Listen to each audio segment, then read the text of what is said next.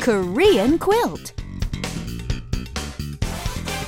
Hey, everybody, it's time for Korean quilt. Your guide to the Korean language and culture. Okay, Richard, tell me honestly how much you love the traffic in Seoul. Okay, on a scale of 1 to 10, with 10 being amazing, it would be a solid negative 6.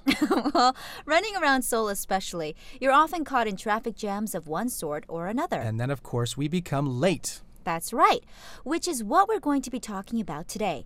You're running late for a date, appointment, engagement, whatever, and you want to tell the person or people waiting that you're going to be late. What can you say in Korean, Richard? Right, I think I'm going to be late. 늦을 것 같아요. 늦을 것 같아요. I think I'm going to be late. Now I can just hear some of our listeners groaning through their radios. What is this verb pattern that looks like it's from Mars? It is a bit hairy, isn't it? The verb in question here is 늦다, to be late, and the rest of the sequence is just a future tense verb conjugation that tells the listener you believe something. So, 늦을 것 같아요.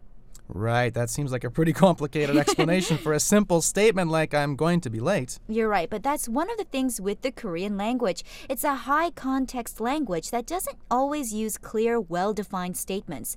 In our example today, the speaker is actually saying, I think it's possible that I might be late, when in fact they know they are going to be late. Weird, huh? Well, explanation aside, how about running over the pronunciation one more time? Okay, sounds good.